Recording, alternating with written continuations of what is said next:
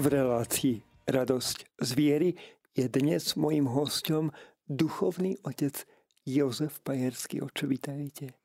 Ďakujem pekne za pozvanie. Dnes sa budeme rozprávať o vašej misii v Azerbajdžane. Ako vznikla vôbec potreba tejto misie? No a ako ste sa na ňu dostali vy ako diecezný kňaz? Dobre, takže ono to chce asi taký, e, taký širší úvod. Spokojne. Hej, však času asi máme. Takže e, v Azerbajdžane e, také novodobé znovuzrodenie církvy katolickej je niekedy z konca 90. rokov, keď zo pár veriacich skôr zahraničných, ktorí žili v hlavnom meste v Baku, prosili o to, aby mali kňaza aj prítomného v Baku, ktorý by sa o nich staral. Vtedy sa obratili na biskupa, alebo teda najbližšia nejaká taká misijná stanica e, bola v Tbilisi v Gruzínsku. A tak odtiaľ e, vtedajší biskup v Tbilisi poslal kňaza z Gruzínska, jedného Poliaka, Don Jerzy Piluš.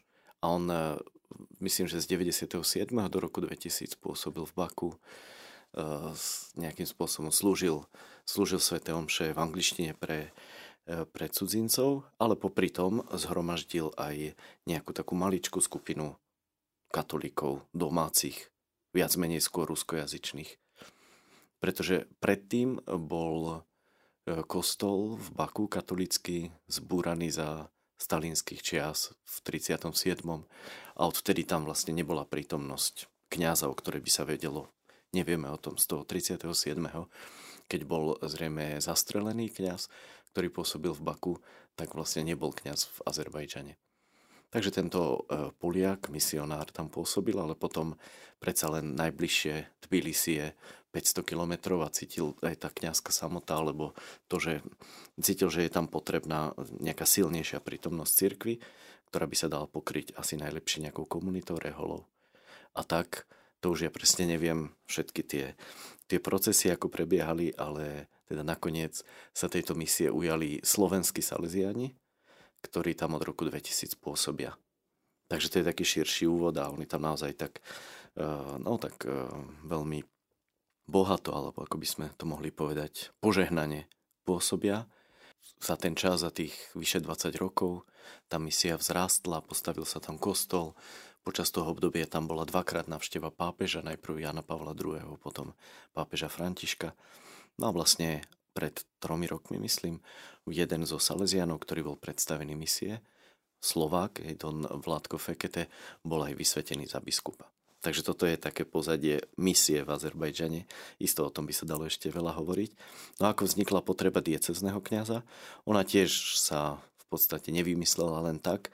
Vzniklo to, môžeme povedať, že tak, tak zhora tajomne, že asi pred desiatimi rokmi e, jeden, alebo už vyše 10 rokov, jeden mladý muž, ktorý bol pokrstený Salesianmi tam v Baku, pocitil povolanie do kňastva, vlastne prvé kňazské povolanie, asi sa dá tak povedať po, po storočiach asi, alebo ja neviem, čo, čo sa vôbec e, píše história cirkvi tam.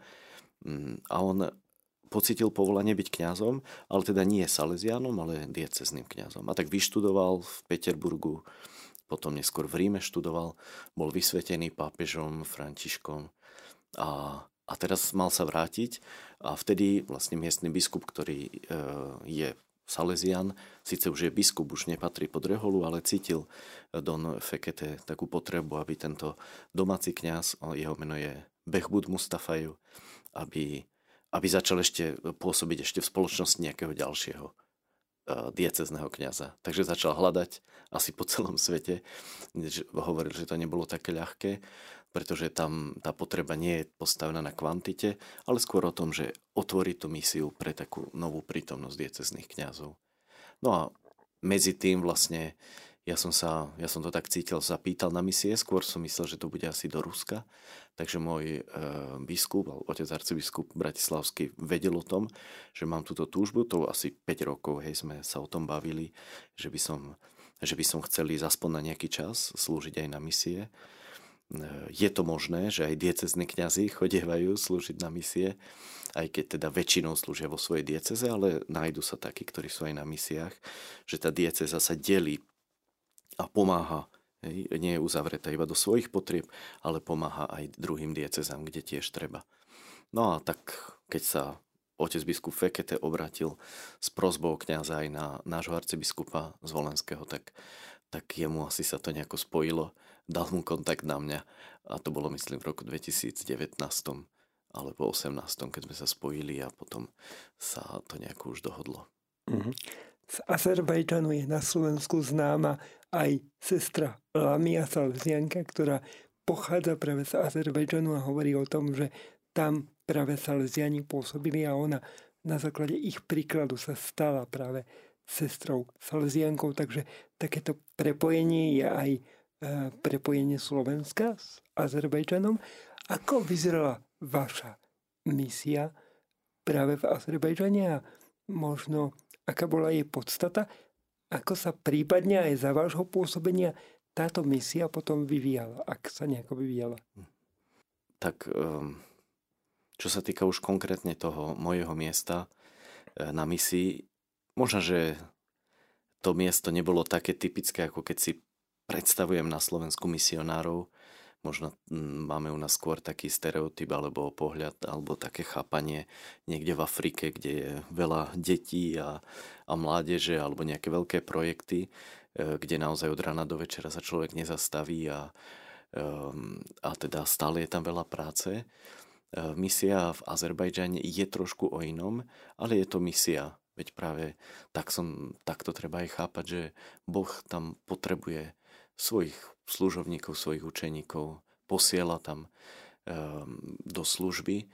Um, moja misia teda konkrétne nebola až tak o nejakom množstve ľudí, pretože naozaj tých veriacich uh, katolíkov uh, v Azerbajdžane až toľko nie je aby sme sa teda tak dali do nejakého obrazu, tak tam reálne v celej krajine um, takých veriacich, ktorí by, ktorí by aj navštevovali bohoslužby, tak je podľa mňa maximálne nejakých 300 na 10 miliónov. Takže naozaj je to také veľmi malé a, a teda sme v kontexte Blízkeho východu alebo teda tej aj Strednej Ázie, kde počty veriacich kresťanov sú naozaj nie veľké a skôr církev aj, aj v iných tých krajinách e, sa trápia aj s určitým tým exodom, s tým, že, že aj mnohí idú smerom na západ alebo sa vysťahujú. E, takže nejaký veľký kvantitatívny vzrast tam nie je, ale, ale to neznamená, že by tam, e, že by tam Božia milosť nepôsobila. A mne osobne práve aj toto pomohlo, hej, sa posunúť viac na takú úroveň chápania misie z pohľadu, možno viac tak vnímať, ako, ako, ako asi Boh pozera na tú krajinu, že aj to našou úlohou nebolo teraz na silu naháňať, aby sme mali čím viac ľudí, ale skôr viesť dialog s miestnymi ľuďmi, aj s druhými náboženstvami, tam tá úroveň medzináboženského dialogu aj s pravoslavnými a teda hlavne s tým e, majoritným náboženstvom, e, s islamom je celkom dobrá, že sú tam dobré, dobré tie medzináboženské vzťahy. Takže som troška tak doš- ten kontext začal hovoriť a teda moje konkrétne miesto na tejto misii, ako som už povedal pri prvom vstupe, bolo vlastne o tom, že nejakým spôsobom tak hľadať viac tak dovnútra, ako vytvoriť miesto, pre, tohto, pre toho nového miestneho kňaza. Ja keď som tam prišiel, on tam ešte nepôsobil, ešte dokončoval štúdia v Ríme. E, bolo treba nejakým spôsobom aj cirkevnoprávne hej, to nejak vytvoriť, keby, hej, trošku pomeniť tú štruktúru. Prakticky môžem to tak povedať, že sa vytvorila akoby maličká nová farnosť, kde, kde teraz momentálne, už aj keď som ja odišiel, tento e, otec Bechbud alebo kresťanským menom Dávid E, teraz už pôsobí. Ako ste vlastne dlho pôsobili vy v Azerbajdžane a možno by sme sa mohli aj dostať k tomu, že čím vás očarila krajina, aká je krajina Azerbajdžan? Dobre, takže tá prvá otázka, pôsobil som tam 3 roky. 3 roky to je aj také obdobie, na ktoré sa väčšinou posielajú e, kňazi, diecezní kňazi na misiu má to aj také nejaké zakotvenie v dokumentoch cirkvi sa to volá, že sú to misie, misionári fidei donum. Znamená to ako keby dar alebo delenie sa s darom viery keď diecezný kňaz jednej diecezy ide slúžiť na nejaký čas do druhej, nejedná sa o nejaké akoby presadenie do druhej diecezy, to by znamenalo, že by som sa tam inkardinoval, ja ostávam byť kňazom svojej tej rodnej diecezy, ale na nejaký konkrétny čas sa diece akoby delí s darom toho kňaza a tej služby a pomáha druhej.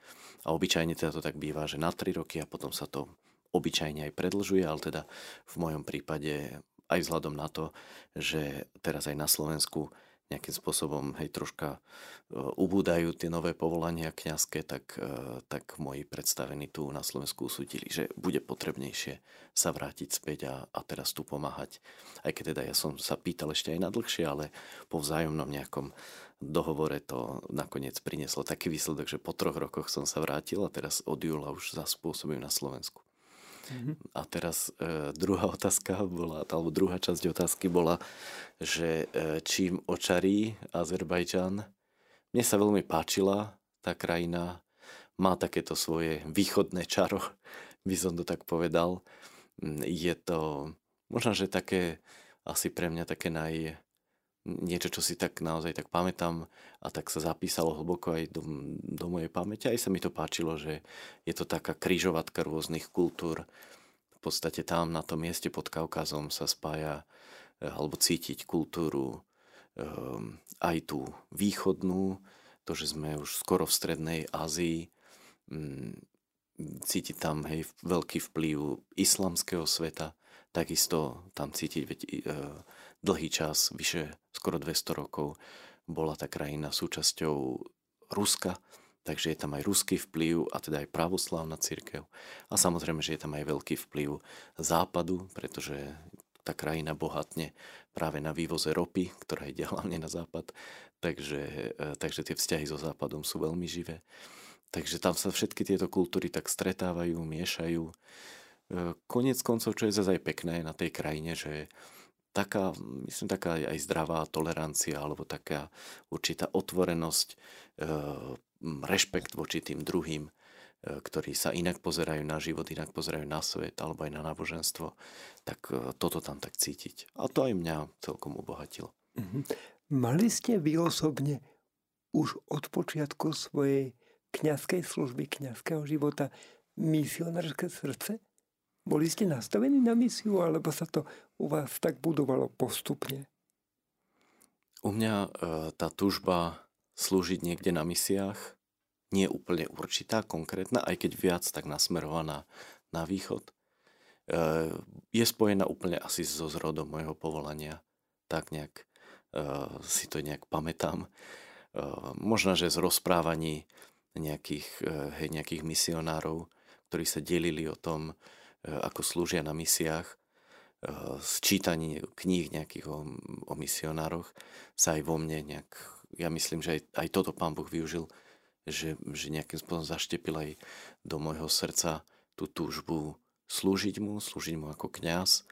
A e, na druhej strane tá túžba po misiách nebola tak špecifická, že by som, že by som sa teraz nejak hlásil do nejakej misijnej rehole, cítil som to ako cestu diecezného kňaza, ale tá túžba alebo takéto zafarbenie povolania smerom na misie bolo mm, s tým, že, že zas e, diecezný kňaz slubuje poslušnosť a z, ako keby sa tak e, zviaže so svojou diecezou a, a dáva sa do, k dispozícii svojmu biskupovi. Takže nejak si to na silu nepresadzujem, tú túžbu ísť na misie, ale keď sa otvára možnosť, tak som rád. Spomínali sme aj to, že v Azerbajdžane veľmi dobre funguje medzi náboženský dialog. Aký je ale azerbajdžanský ľud? Akí sú ľudia? Čím sú špecifickí, čo si od nich môžeme vziať my možno na Slovensku ako príklad? Aj tak ľudský. Takže neviem, či úplne viem tak nejak uh, dostatočne odpovedať na tú otázku, lebo predsa len my ako kresťania sme tam boli menšina, hej, a, ale a boli. teda, hej, ale, takže či som úplne načítal, hej, takú tú podstatu toho ľudu, ale snažil som sa zase, nemyslím, že sme tam neboli úplne uzavretí v bubline. Tak ľudia tam Myslím, že sa to týka celkovo tých kaukaských národov. Sú známi, aj kto sa hovorí o Slovákoch, ale teda o nich možno, že ešte aj viac, že sú takí pohostinní alebo takí, takí nejakí otvorení. Poviem to ako tak eh, na nejakom príklade, že rád som chodieval, aj keď až tak často sa mi to nepodarilo, lebo väčšinu času, čo sa tam bol, bola, bola korona. Ale keď sa dalo, tak eh, som chodieval teda na sever troška na, na Kaukaz. A keď som sa teda tak túlal E, tam po tých, po tých veľkých horách a skoro vždy sa mi stalo, že keď som prišiel do nejakej dedinky, a, tak som dostal mm, pozvanie, že prídite ku mne, alebo teda, že buďte, buďte mojim hosťom. Aj keď sme sa nevždy úplne vedeli porozumieť jazykovo, lebo tam, e, zvlášť aj v tých horách, ľudia hovoria naozaj rôznymi jazykmi, ale teda taká pohostinnosť a potom aj taký záujem o, o cudzincov je tam pomerne taký, taký veľký a pekný. Hej. Myslím, že tá východná pohostinnosť, keď mi to tak pripomínalo ten príbeh Abraháma, ku ktorému keď prišli tí traja hostia a teda v nich Boh, tak on e, všetko nechal a v kráľovských pohostil. Takže táto pohostinnosť tam je.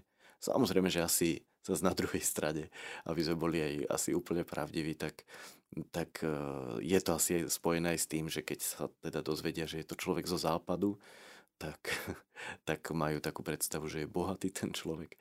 A teda niečo sa možno dá aj z neho obrať, ale to už je taká druhá stránka reality. Mm, ale teda tako, taká pohostinnosť, to bolo, to bolo veľmi pekné, taký, taký záujem. A tiež tí ľudia sa toľko neponáhľajú ako my, to tiež je pravda až tak, že z nášho pohľadu by sme možno povedali, že sú leniví. Ale ja si nemyslím, že to je lenivosť, že to skôr my sme e, príliš workoholicky asi. Ja som to už potom videl aj na tom mojom, e, ten posledný rok som vlastne spolupracoval s tým mojim kolegom, spolubratom, domácim, hej, kňazom. A teda občas vznikli také nejaké Hej, e, tak, taká tá rôznosť sa prejavila, že ja by som pomaly od rána do večera stále niečo robil a pre neho bolo dôležitejšie byť tam prítomný, pomodliť sa, tráviť čas možno s ľuďmi a, a bez nejakého veľkého náhlenia. Celkovo, hej, že je tam taký, asi tí ľudia majú radšej taký pokoj. Zrejme sa to potom prejavuje aj na komunikácii, že síce vedia byť taký ohnivý, keď, sa, keď je nejaké napätie, keď je, keď je nejaké nedorozumenie, ale celkovo je akože, tak sa mi zdalo, že menej stresu. Mm. Museli ste sa inak pred pôsobením učiť jazyk, alebo ako sa to vôbec dá, keď idete na takú relatívne krátku dobu a viete dopredu, že idete na relatívne krátku dobu, e, 3 roky. Ako sa dá naučiť jazyk a prekonať tá bariéra, ktorá aj v súvislosti s jazykom asi je? Tak hej, práve aj e, tým, že tá krajina je takou kryžovatkou kultúr, tak e, tak zrejme asi tí, ktorí tam idú slúžiť, tak by mali, no musia byť pripravení na to, že učiť sa nie je jazyk jeden, ale jazyky. Hej? Aj keď nemusí to byť nejaký akože teraz jazykový genius, ale, ale proste človek musí rátať, že, že teda viacero jazykov tam bude používať a teda potrebuje sa na to pripraviť ja ako som spomínal, ja som si myslel, že idem tam na dlhšie, takže som sa pustil s, takou, s takým veľkým nadšením. Možno to bolo aj dobre, lebo tým pádom som naozaj išiel tak naplno a e, teda začal som s tým, že že ešte predtým, ako som tam prišiel, tak som sa snažil e, naučiť po rusky. E, tak náplno aj som mal taký nejaký kurz v Moskve, asi mesačný pretože e, ruština predsa len v tej našej oblasti, v takej tej katolíckej bubline sa najviac používala. Aj svetom, že sme najviac slúžili po rusky a po anglicky. Takže oprašiť angličtinu, vylepšiť, naučiť sa ruštinu. No a potom už keď som tú ruštinu asi po nejakom pol roku už ako tak vedel v nej komunikovať, tak som sa pustil aj do azerbajdžančiny, lebo som myslel, že tam budem dlhšie, e, pretože hlavne už mladšia generácia to tým aj tá krajina sa troška mení a stáva, stáva sa stále viac takou, takou samostatnejšou aj kultúrne a tým pádom stále viac a viac je takých ľudí, ktorí už nevedia po rusky a preto ak sa chceme s nimi dohodnúť, tak, tak človek musí proste aj, e, aj azerbajdžansky vedieť. Aj tak, takéto vyslovne také misijné pôsobenie, že teda Sice my sme nemohli chodiť do terénu, lebo to tam e, miestne zákony nedovolujú, že iba tak chodiť robiť evangelizáciu smerom von, ale skôr tak čakať, hej, a keď si pán Boh nejakým spôsobom e, pritiahol tých ľudí a oni prišli s rôznymi otázkami, prichádzali aj takí, s ktorými sa dalo hovoriť iba azerbajdžansky. Takto som sa snažil asi jeden rok osvojiť, ale tam som sa dostal iba na takú úroveň, takú základnú a, a potom už keď som vedel, že tam nebudem pokračovať, tak, tak som skôr e, sa venoval tým ruskojazyčným a anglojazyčným. Mm-hmm. Takže hej, jazyk to je celko veľká výzva, zvlášť ak chce ísť človek tam do, do takéhoto typu misie. Ako sa pozerajú vlastne miestni obyvateľia veriaci na príchod nového kňaza, ešte keď je možno z inej krajiny, že je taký prijatý, alebo je to e, možno niečo nové. Ako to vnímajú? Ako, ako vnímali vás? Tak e, myslím, že tí ako naši katolíci, veriaci, ktorí sú tam v našej cirkvi, tak oni doteraz ani, ani nemali nejakú ako keby vytvorenú, ne, vytvorený obraz kňaza, ktorý by bol domáci, takže pre nich všetci kňazi boli cudzinci.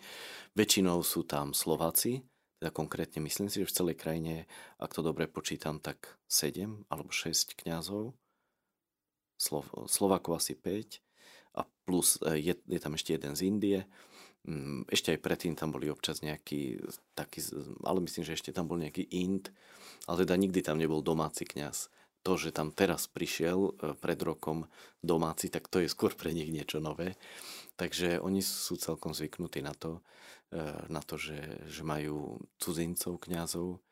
Mm, tak e, isto, aspoň ja som to tak vnímal, že človek keď som sa narodil ako Slovák, tak vždy ostanem Slovákom. Ja sa neviem prerobiť na človeka z nejakej, nejakého iného národa. Vždy mi bude pre mňa ten druhý národ, aj keď by som tam dlho bol, ale vždy to bude národ, ktorý nie je môj a preto vždy no, nestanem sa úplne časťou toho národa. Môžem ich pochopiť viac alebo menej, môžem sa naučiť ich jazyk, ale ja som to aspoň tak vnímal, že aj teda mojou úlohou alebo našou úlohou je podporovať ehm, tých miestnych domácich nejakým spôsobom hľadať, hľadať aby, aby tá církev natoľko vzrástla, že by už mala svojich ľudí, hej, svojich, svojich služobníkov, čo pán Boh postupne aj požehnáva. Je tam už jeden domáci kňaz, je tam, ehm, je tam teraz možno, že ešte aj nejaký nový bohoslovec, sestrička Reholna, ktorú ste spomínali, aj keď teda ona teraz slúži a teda obohatila skôr našu církev na Slovensku. A asi taký príklad, mne on stále tak prichádzal, tá paralela s Cyrilom a metodom, ktorý, ako, ako to teda máme, hej, nejak v tých našich rozprávaniach, e, že prišli na Slovensko, ale v podstate, alebo na Slovensko, prepačte, na, na Moravu a na územie našich krajín e, a relatívne nepôsobili až tak dlho, ale už po pár rokoch máme Hej, vieme, že mali, e, mali svojich nasledovníkov. Hej.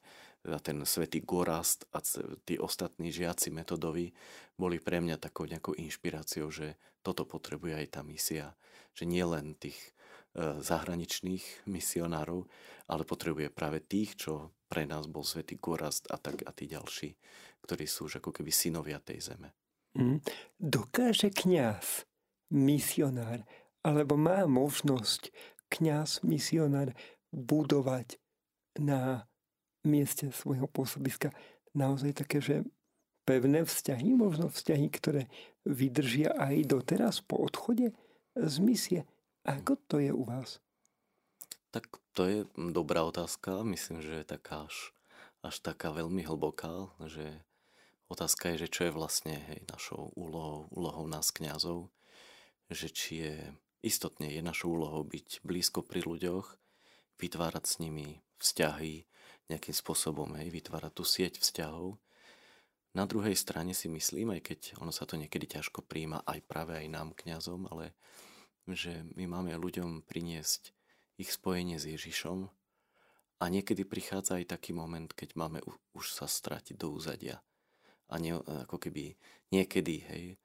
A to je proste niečo, čím si prechádza asi vždy kňaz, keď je aj, aj u nás, hej, keď prechádza z jednej farnosti do druhej A teda otázka je taká, nakoľko s tými ľuďmi, ktorým slúžil, má ešte udržiavať vzťahy, alebo už sa má tak viac stiahnuť do úzadia a, a naplno svoje srdce dať na to druhé miesto. A tam myslím, že to chce také múdre rozlišovanie. Isto sú také vzťahy, v ktorých, v ktorých sa dá aj pokračovať, ale mm, ja sám som si to tak aj uvedomoval, že nie som tam až tak dlho a viac som sa tak snažil, aj, aj modlil za to, aby som, aby som tých ľudí viac tak priviazal k pánu Ježišovi a nie na seba. Lebo som vedel, že ak by boli priviazení nejak na mňa, ja odídem, tak oni možno ani nebudú mať, stratia vzťah k cirkvi. Takže e, to je, hovorím, je to taká hlboká otázka. A niekedy aj taká bolestná aj pre nás, lebo veď aj my potrebujeme vzťahy, potrebujeme aj e, nejakú takú ľudskú blízkosť, ale na druhej strane ľudia, ku ktorým sme poslaní ako kňazi, od nás potrebujú hlavne to, aby sme im sprostredkovali Božiu milosť a aby sme ich priputávali k Pánu Ježišovi.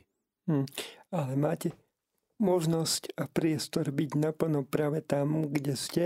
E, boli ste teda na misii v Azerbajdžane. Aká bola možno potreba tejto misie na začiatku a kam sa podarilo túto misiu posunúť, možno aj za vášho pôsobenia toho e, počas troch rokov. Bol to ten príbytok miestneho kniaza, alebo teda to privedenie miestneho kniaza do tam tej farnosti? Tak to bolo asi ako keby taká, taká úloha, alebo neviem ako to povedať, zadanie, hej, Rus, Rusi to vrie zadáča. E, to, čo som, čo teda aj pán biskup e, s tým, e, to bola prvá vec, ktorú mi aj napísal, keď hovoril o tom, že, že potrebuje že potrebuje kňaza.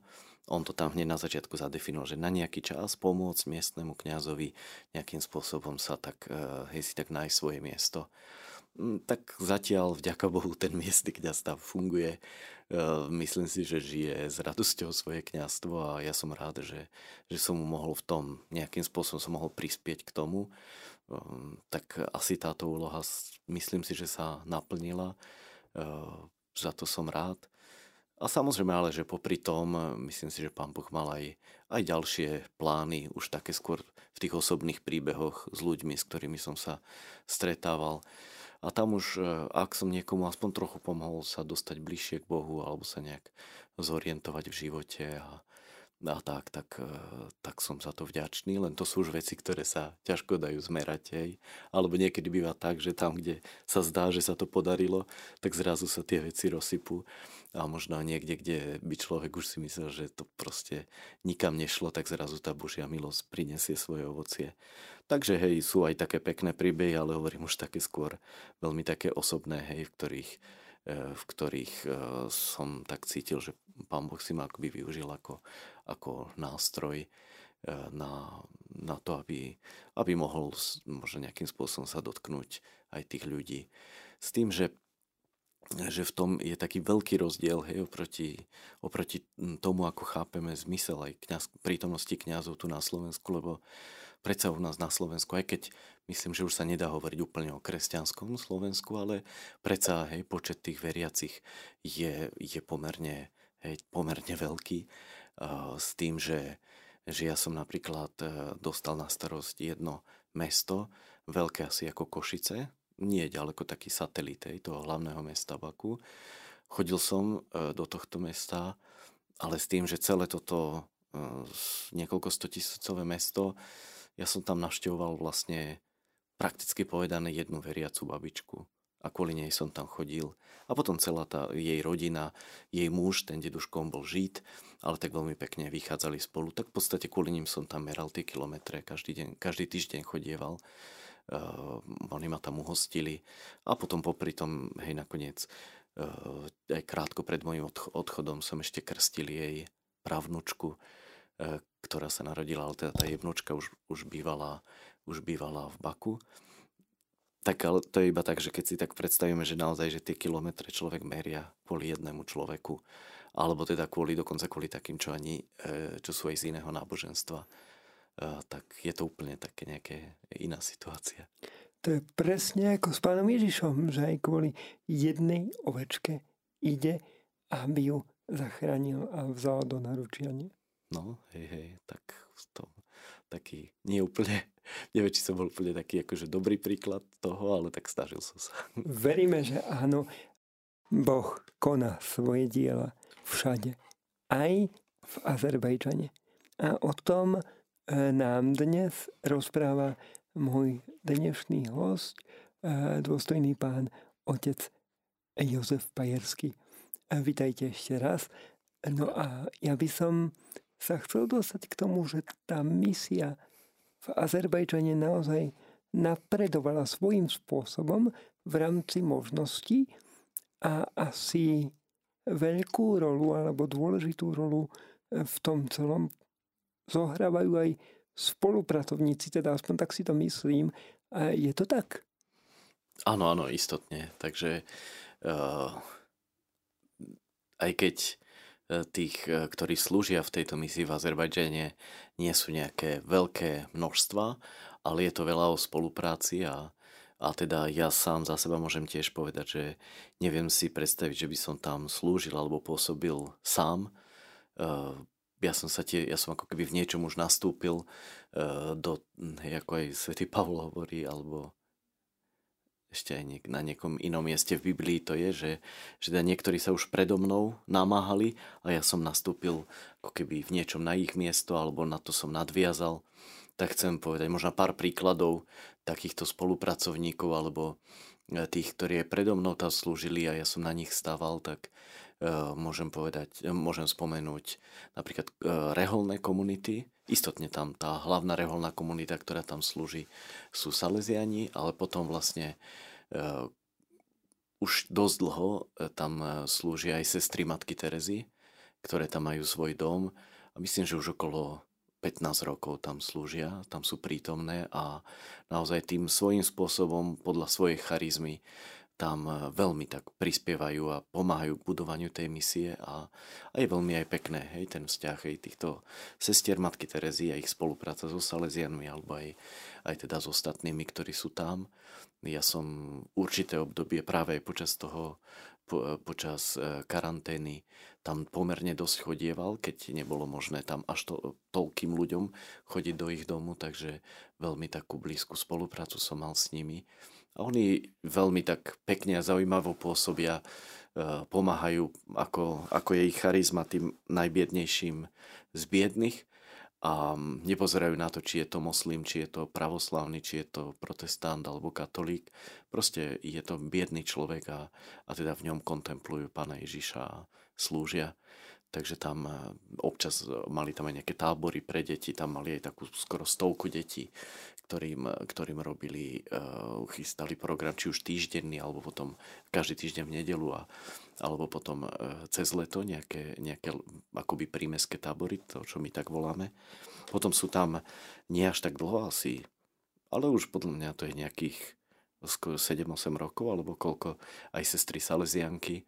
S nimi som mal tiež e, taký, hej, taký myslím, blízky kontakt, pravidelný. Raz za týždeň som tam chodieval slúžiť Svetu Omšu, čo bolo pre mňa aj takým poukriatím, lebo to boli, teda ku koncu to boli už iba Slovenky, takže som mával také slovenské okienka, keď som tam odslúžil Svetu Omšu a potom aj sme tam posedeli, väčšinou uhostili. A veľmi taký dobrý vzťah a teda aj sme aj na nejaké výlety chodievali s nimi. A potom e, myslím si, že práve aj v tejto misii od začiatku a zvlášť teda aj ako tam Salesiani pôsobia, veľmi veľa urobili aj dobrovoľníci, laici. E, ja úplne presne neviem, ako to fungovalo, ale teda skôr to viem už tak z rozprávania tých miestnych veriacich, ako ich oslovili práve dobrovoľníci, ktorí tam pôsobili. Myslím, že cez nejaké tie misijné dobrovoľnícke programy, ktoré majú Salesiani, cez Savio a podobné, podobné tieto inštitúcie. Takže bolo obdobie, keď ja som tam už nezažil takýchto, lebo hovorím, ja som tam bol v tom období, keď bol COVID a tieto veci sa nedali tak ľahko vybavovať, ale, ale myslím, že na pravidelnej báze, že pravidelne každý rok tam boli, tam bolo niekoľko dobrovoľníkov na celý rok. Na, napríklad aj ten, ten kňaz, ktorý s ktorým som spolupracoval, domáci, otec Bechwood, tak on hovorí, že jeho to veľmi oslovovalo, keď on bol mladý, nejaký 24-25 ročný, ktorý sa obrátil a stal sa katolíkom a mal nejakých seberovných Slovákov, e, ktorí boli veriaci. A on, aspoň on hovoril, že on, oni na nich pozerali naozaj ako na takých skoro ako ideálnych kresťanov. E, pre nich to bolo niečo také príťaž, príťažlivé, že ľudia v ich veku e, naozaj prežívajú vieru, e, prichádzajú dokonca slúžiť. A tak sa vytvorilo mnoho vzťahov, dokonca aj, aj manželstva vznikli nejaké, že, e, že či už e, sa potom sa zobrali a sú aj myslím, že nejakí Azerbajdžanci, ktorí žijú na Slovensku alebo potom žijú v nejakých iných krajinách. Takže tá prítomnosť aj laických dobrovoľníkov bola veľmi, veľmi obohacujúca.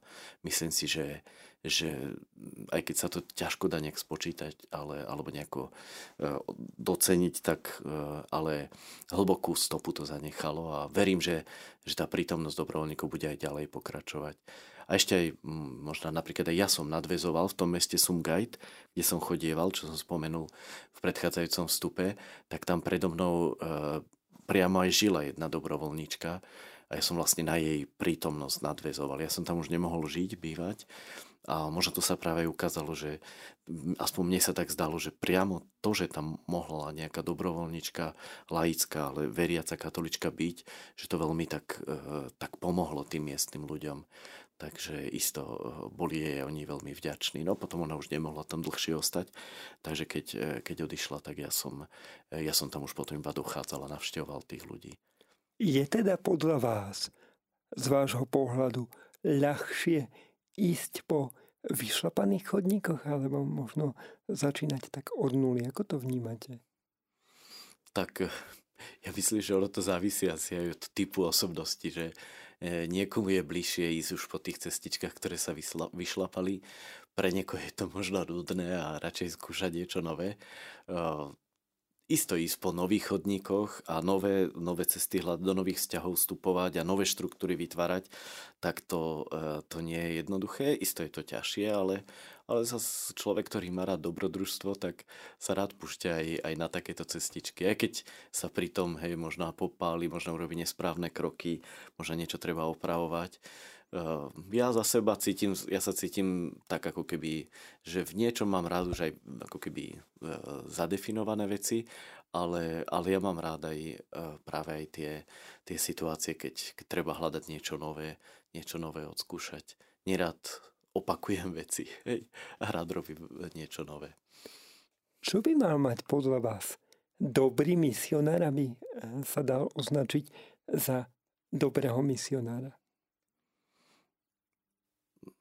Myslím si, že eh, ak chceme byť dobrými misionármi, nielen niekde ďaleko, ale hoci kde, kde sme, tak myslím, že je veľmi dôležité považovať sa za, za nástroj, eh, za nástroj v Božích rukách a nie, eh, nie teda iba seba považovať za nejakého hlavného aktéra, ale skôr tak sa cítiť, že ja som, ja som, ako to matka Teresa povedala aj, že ja som ceruskou v Božích rukách.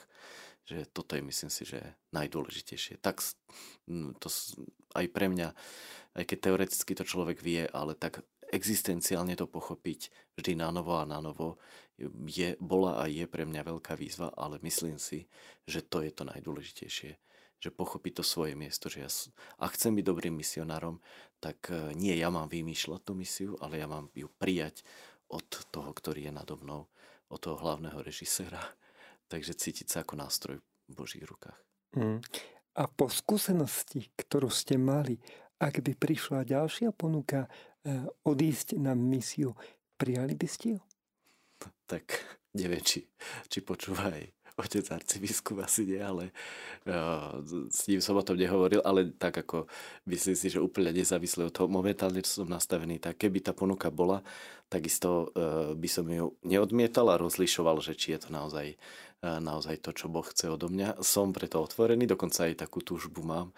Na druhej strane, ako realisticky si uvedomujem, že keď som teraz po pár rokoch sa vrátil, tak asi nebude tak reálne, že by som o rok už zás mohol niekde ísť, ale možno po pár rokoch sa otvorí nejaká cesta a, a tak cítim, že možno sa aj otvorí a možno niekde, neviem, že kde, ale ešte pôjdem. Ale na druhej strane to je už také druhoradé, pretože to asi všetci dobre vieme, že e, misia je nie niekde ďaleko, ale misia je tam, kde som teraz.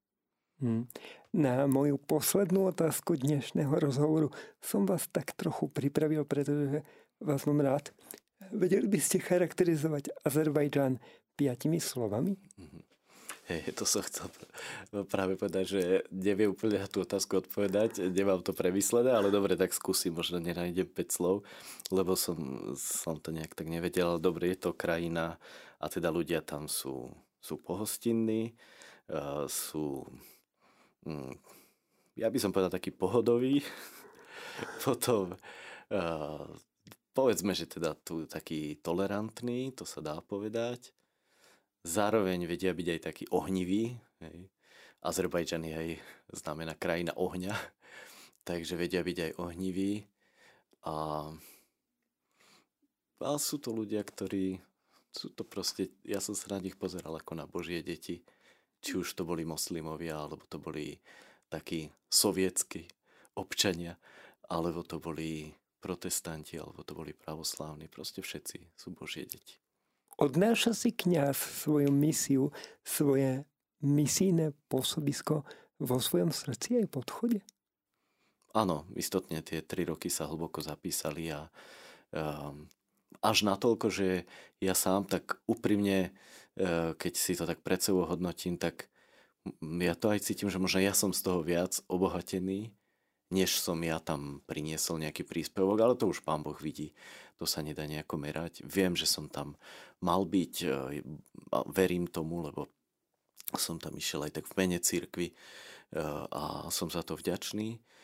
Veľmi to aj mňa obohatilo, pre mňa to bolo, hej, možno aj vzhľadom na, na moju situáciu takým, no takým určitým mecníkom, že po tých skoro 15 rokoch služby, no vtedy to ešte nebolo 15, nejakých 12 kňazskej služby tu na Slovensku, podľa jedného nejakého rámca, jedného, jednej paradigmy som sa zrazu preprogramoval na úplne iný typ práce, iný typ chápania církvy a prítomnosti církvy e, a takéto preprogramovanie, taká tá zmena paradigmy, myslím si, že aj mne veľmi prospela.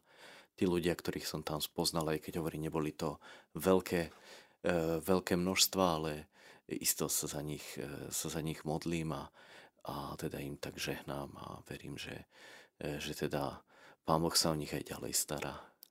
Mojím hostom bol a o svojej misii v Azerbajdžane sa zdieľal duchovný otec Jozef Pajerský.